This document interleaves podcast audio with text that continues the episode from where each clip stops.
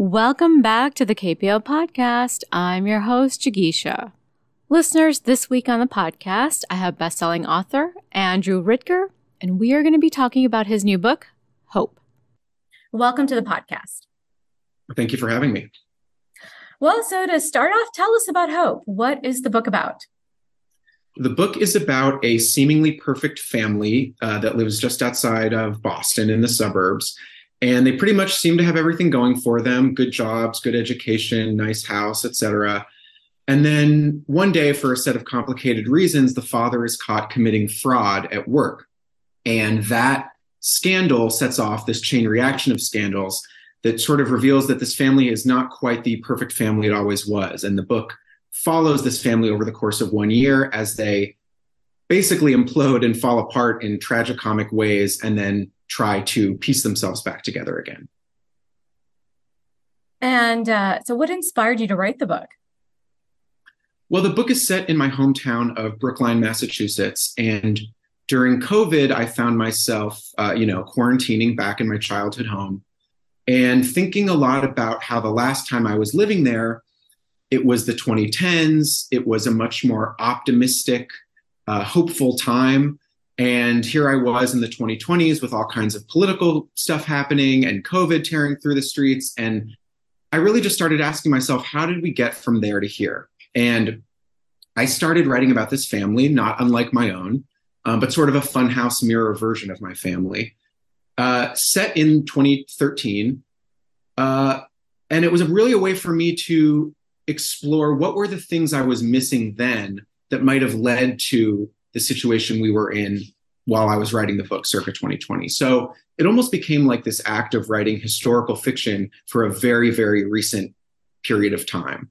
Uh, and yeah, the book, it's, you know, it's really about this family and these human characters, but in a bigger picture way, I really wanted to explore what was going on in America in 2011, 12, 13 that might have planted the seeds for 2020, 2021 that uh, maybe I was too optimistic or perhaps naive to have noticed at the time. So, and what do you think some of those seeds are? Because I think that's fascinating to think that all this like optimism is maybe also led to the craziness of the last few years. Yeah, well, I think what happened, at least in at least in this town of mine, uh, Brookline, Massachusetts, which is a very uh, very liberal and sort of loudly, proudly liberal suburb. Um, there was so much optimism and excitement around the election of Barack Obama. And I think that optimism, in some ways, led to a sense of complacency. Mm-hmm. Um, so that once he was in office, we sort of stopped holding him to account to deliver on some of the things he'd promised. And as I as I researched this book, looking into you know the political situation of his of his uh, administration, one theme that kept cropping up was this idea of public private partnerships. So instead of building up a really robust public sector with you know public schools and libraries and so on the administration was making a lot of deals with private companies charter schools et cetera to sort of outsource the work of of the state and i think there's a lot of ways in which you can see how that sort of led us to where we are or at least where we wound up vis-a-vis covid um, but also again this sense of almost and i hold myself accountable for this as well sort of liberal complacency. Mm-hmm. um, and i and i very distinctly set the book in 2013 which is of course in obama's second term um, at this particular moment when maybe some of that optimism is is running out. And maybe we're starting to look around and say you know we were so excited about this guy but what has he done? Where has this left us? And of course we didn't know then that that Trump was coming, that COVID was coming, that Me Too was coming, and all these big upheavals. But we were maybe starting to, let's say, sort of wake up from our, uh, you know, sort of happy dream of having elected this, this, you know, the first black president, and starting to to wonder maybe what his legacy would be. And of course, Trump's election suddenly throws that era into very sharp contrast. So um, it was a lot of looking back with this sort of benefit of hindsight and saying, you know, what was going on there. Yeah, yeah, that makes a lot of sense. Um, and yeah, I see, I see your point on us getting complacent or liberals getting complacent. Um, So do you think that's uh, that we're that the liberals have woken up maybe now and we're maybe getting a little bit better about uh, some of the things that need to be changed or fixed? I think in a very sort of grassroots way we are. I think mm. having had Trump, liberals sort of feel really what's at stake and and many people um, around the campaigns of Bernie Sanders and Elizabeth Warren found themselves moving from a sort of liberal by default position to a more left position, you know, left of center left.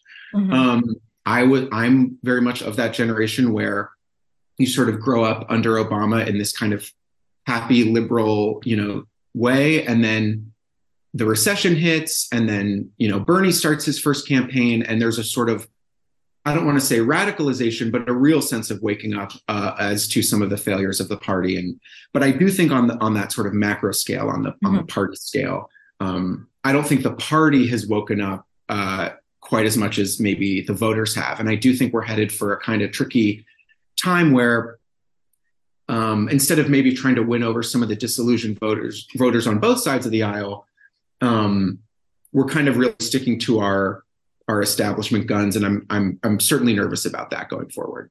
Yeah, yeah.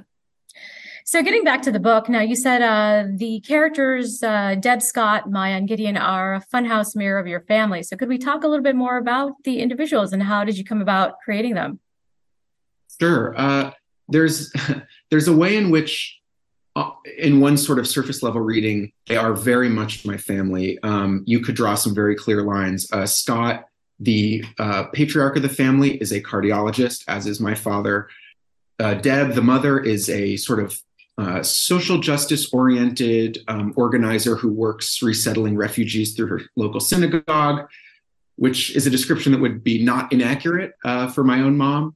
Uh, and then, as far as the kids go, um, Maya worked in a publishing house, uh, which I also did fresh out of college. And some of her disillusionment about the business of publishing versus the idealism of you know a college english class is certainly uh, my own.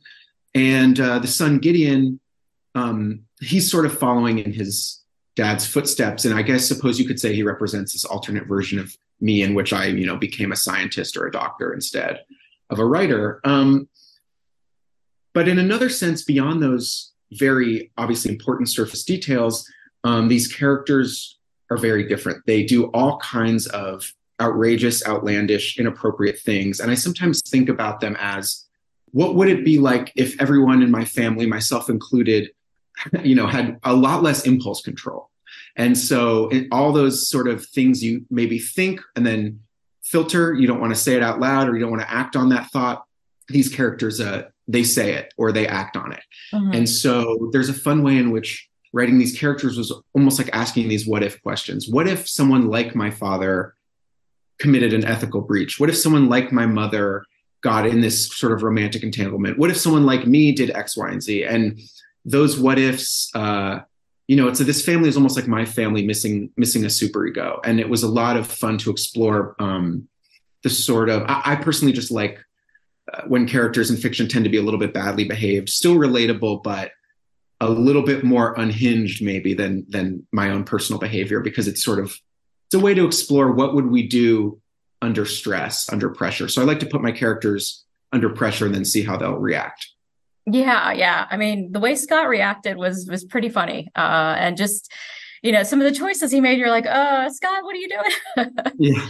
So yeah there's that sense of the uh someone described the book to me and I'm 99% sure in a positive way as, you know, sort of like this slow moving train wreck of watching people sort of make one, you know, misguided decision after another. And that that sort of biting, cringy tension you get, just mm-hmm. yeah, shouting at the characters like, don't do that, don't do that. Um, but at the same time, I, I, I certainly hope that the book is grounded in enough, you know, sense of realism that it, there's almost a there but for the grace of God kind of quality to mm-hmm. these mistakes the characters make. It could be a mistake I made if I was under a different kind of pressure. And so that's the kind of line I like to walk. Yeah, yeah. And that uh, that description is accurate because I kind of got the kind of the same sense of like I'm watching an accident and then I'm like the rubbernecker who's like right. trying to trying to find out what's going on. So actually the book, one of the the opening of the book was really fun because it's it opens with a dinner party and Deb has this game that she's playing called the birth lottery. She's making her guest play. Could you just talk a little bit more about that? I thought that was a lot of fun and just interesting sort of idea of the birth lottery. Yeah, so she hosts this dinner party in the opening scene, um, which is actually a real thing that um, the charitable organization Oxfam uh, puts on called the they're called hunger banquets and they're basically dinner parties in which you draw up, you know, you draw a card out of a hat. And on that card is given a name, nationality, uh, a couple biographical details for this character that you'll be playing at the dinner party, as well as, very importantly, a, a ranking that says either high income, medium income, or low income. So, for instance, if you drew a card that said, uh, you know, John Smith, you know, computer programmer, American, high income, but you could also draw a card that said, as one character does, Esther, a rice farmer, Haiti, mother of six, low income. And so the group gets divided up into these di- differently, uh, these, these characters of different income levels based on their country's GDP and get served food accordingly. So the high income table might get a really nice meal. The middle income table might get, you know, some plain rice or pasta. And the low income uh, table is really just sort of eating the scraps of the rest of the group. And it's meant to illustrate inequality. But of course, there's this great irony in hosting a dinner party like this in an affluent suburb such as Brookline, Massachusetts, where, of course, after the event, if you're a low income guest, you can go just go grab a slice of pizza around the corner. Mm-hmm. Um, and I remember very distinctly my school put on a hunger banquet when I was young. And it struck me at the time as being exactly a, per, a perfect summation of my hometown and the values I was raised on, which is to say, a very well meaning, social justice oriented activity that in practice feels a little bit embarrassing and a little bit uh, naive to think that we're going to teach all these suburban kids about inequality by having them play act at being rice farmers from Haiti for a night. And so I've always wanted to write a scene like that. And once I realized I was setting uh, this novel in Brookline, Massachusetts, I thought, what better way to capture the ethos of this place, which is, again, so well meaning, very sort of open minded, but maybe blinded by its own privilege. And, and what could be more absurd than a, a group of doctors, lawyers, uh, you know, gathering around to, to pretend to be to be poor for an evening, and how might that uh, play out in a sort of comic uh, set piece? Yeah, yeah, and I think it was well done. I mean, I loved uh, one of the guests, who Carla, that you you mentioned earlier, and she's just she's begging the other people for more food. she's like, "Okay, right. I got your point. Now just feed me the the good food." Right. exactly.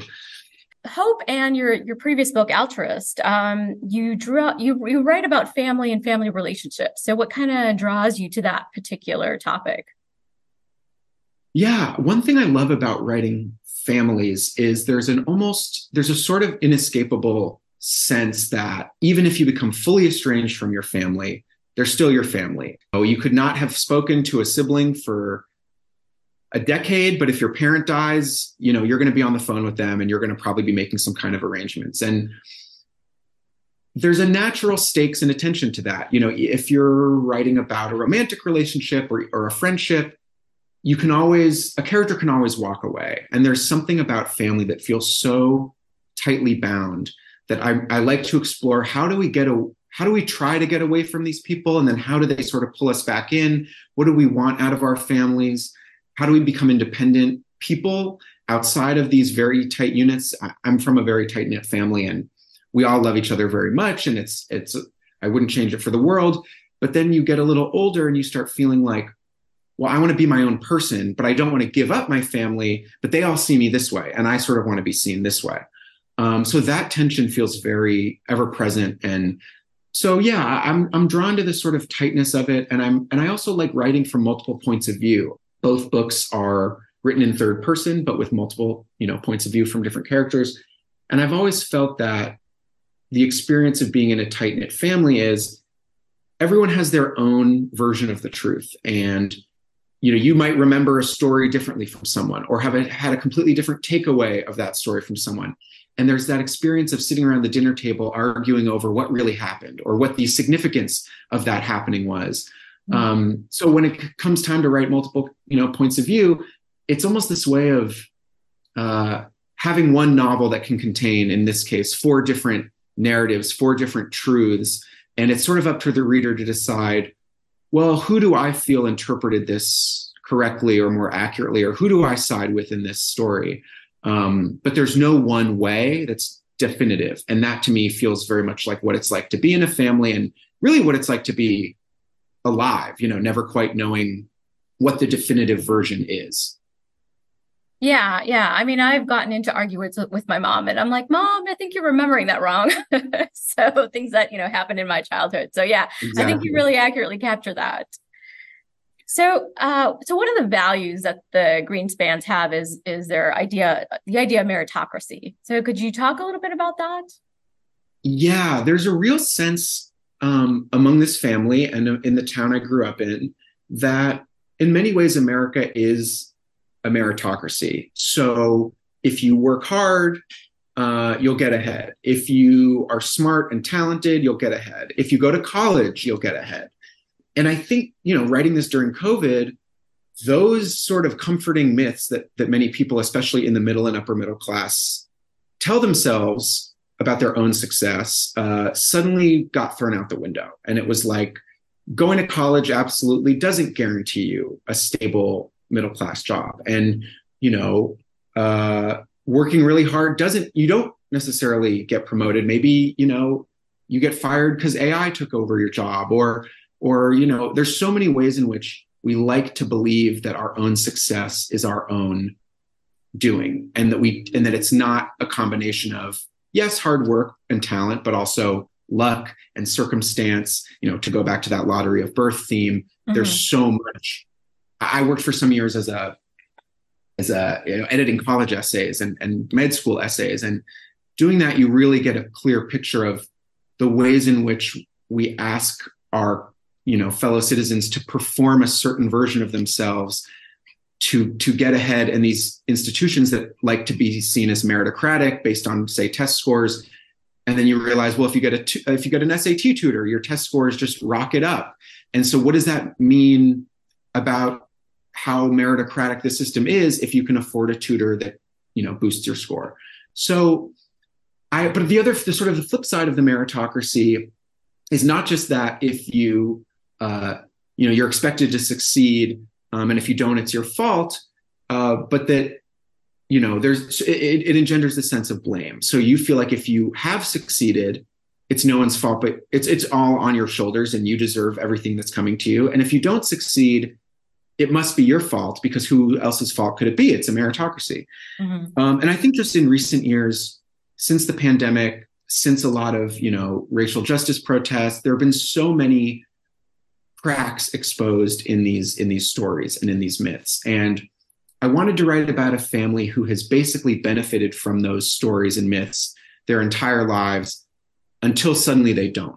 And how do you react when your value system is shaken. Like when you know if if this character isn't succeeding well then whose fault is it? They is it theirs? Is it society's? And and how do we basically create a new value system out of the rubble of some of the chaos of the last couple years. So I'm really interested in the way that um, the Obama era, especially with Obama as this representative figure of a sort of meritocracy, you know, he sort of came up through the ranks and went to these Ivy League schools and hustled his way and became this, against all odds, this massively powerful figure it almost like set this false idea that anyone could do what he did when in fact uh, i don't think that's the case. And the barriers to entry and success in all fields are really really high. So it's all really just a way of exploring uh, you know absent meritocracy how do we think about success in our society? And whose fault quote unquote is it if we can't get ahead and i, I would i guess encourage my readers and myself to look more at those systemic structural barriers as opposed to looking at the individual and saying, "Hey, if you couldn't get ahead, the rule the rules are fair, so you must have uh, done something wrong somewhere." Oh yes, the rules are fair. so, yeah, you know it's interesting because you know I'm an immigrant. I I was born in India, and then my family was lucky enough to move here. But if I, my life would have been completely different if I had grown up in India. And so the privileges and some of the things that I, you know, the education that I got would not have been possible. So yeah, birth lottery and, and circumstances. Yeah, absolutely. And I think you could say, um, even on the even on the liberal side, and and like a, there's a lot of uh, sort of immigrant narrative that liberals embrace, but skews in a conservative in a sort of way. Like, all right, you got here and just put your head down and work hard, and like within a generation or two, you'll have risen to this place. Uh, when in fact, that's often not the case. And even like you're saying, who gets to come here and who doesn't is already this big question of chance and privilege. So um, I think we, in some ways, really need to take the pressure off ourselves as individuals and start looking at these bigger superstructures and say, you know, who's allowed to succeed and why, and what makes success possible. And when we do achieve success, to give credit where it's due. Just you know, I remember the one. I remember Obama got in hot water once because he said, "Do you remember the speech he said?" Uh, the big tagline was, "You didn't build that." And it was when he was talking to, you know, maybe it was small business owners or something. And he said, well, you know, you didn't build that. Uh, you needed uh, government funded roads to, for people to drive to your business, or you needed a grant from the government to, to help with this or that.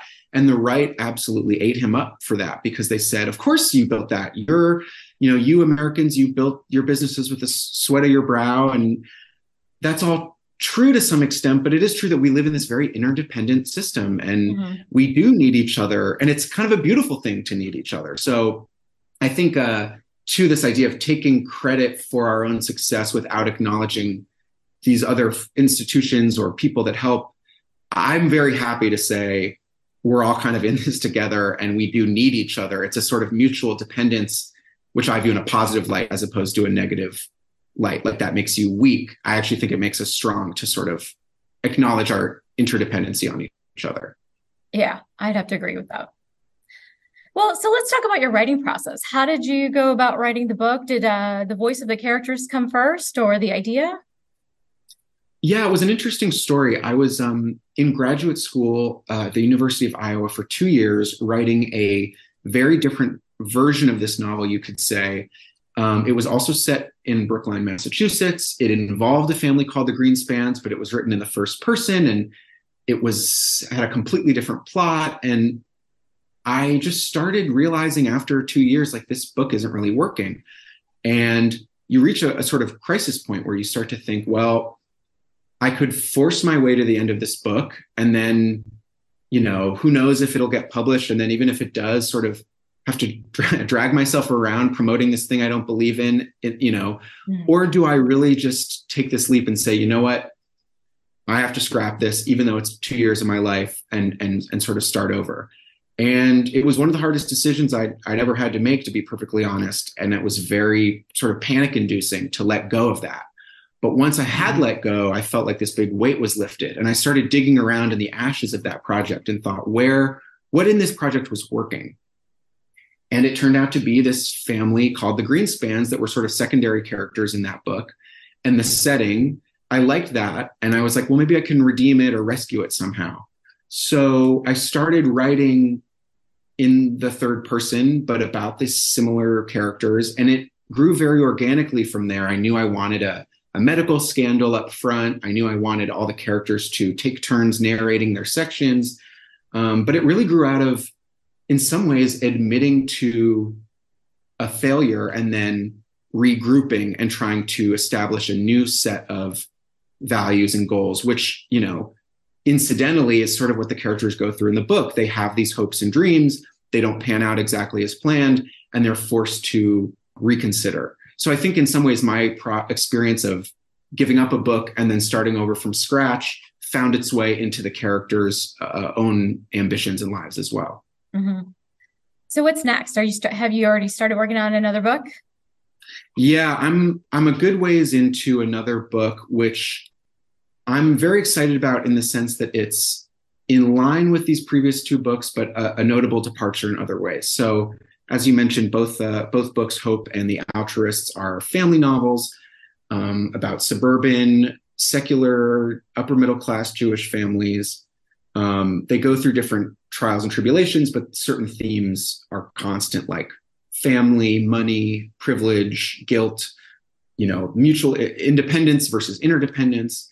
This new project is going to be about all of those themes and all of those concerns that are clearly sort of pet obsessions of mine, only on a much grander scale. So it's sort of technically speaking a historical novel that starts in the early part of the 20th century and gets us to almost present day and it's you know three generations or four generations of a family rather than one uh, and I, i'll hesitate to say any more as it's very much in progress but it was a way to say okay i've explored family money privilege and so on in this more narrow capacity. Mm-hmm. now let me see what happens to those themes if i you know break out a big canvas and can sort of stretch it out over 100 years.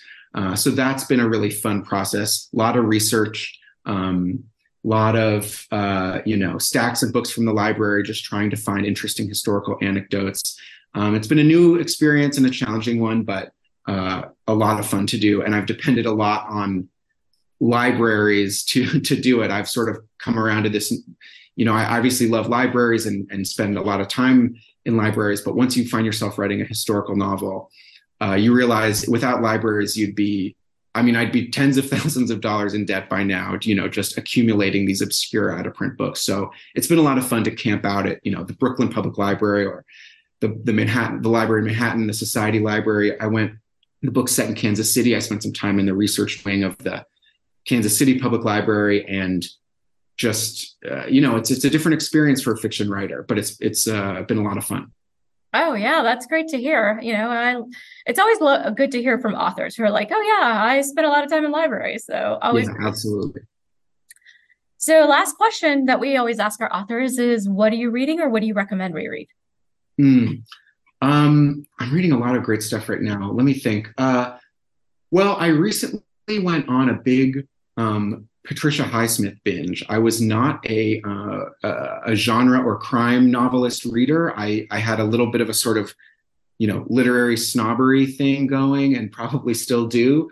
But once I discovered Patricia Highsmith, who's most famous for Strangers on a Train and the talented Mr. Ripley, um, I just started getting deep into her back catalog. And what I love about her is she writes crime stories, but they're not from the perspective of the detective who's tracking down you know the, the, the criminal they're really written from the perspective of the criminal who's who's typically a normal guy who finds himself in criminal circumstances and then sweats it out as the walls start to close in. And for whatever reason i like that sense of tension. So if you're a reader out there who likes a tense sort of page turning but also literary read uh, and you're sort of more more interested in the fate of the of the murderer than the detective uh, I can't recommend diving into virtually any Patricia Highsmith novel enough. And in mm-hmm. fact, if you read some of her stuff and then read Hope, uh, you'll find there's a scene in Hope where once the father gets caught for his fraud at work, he gets uh,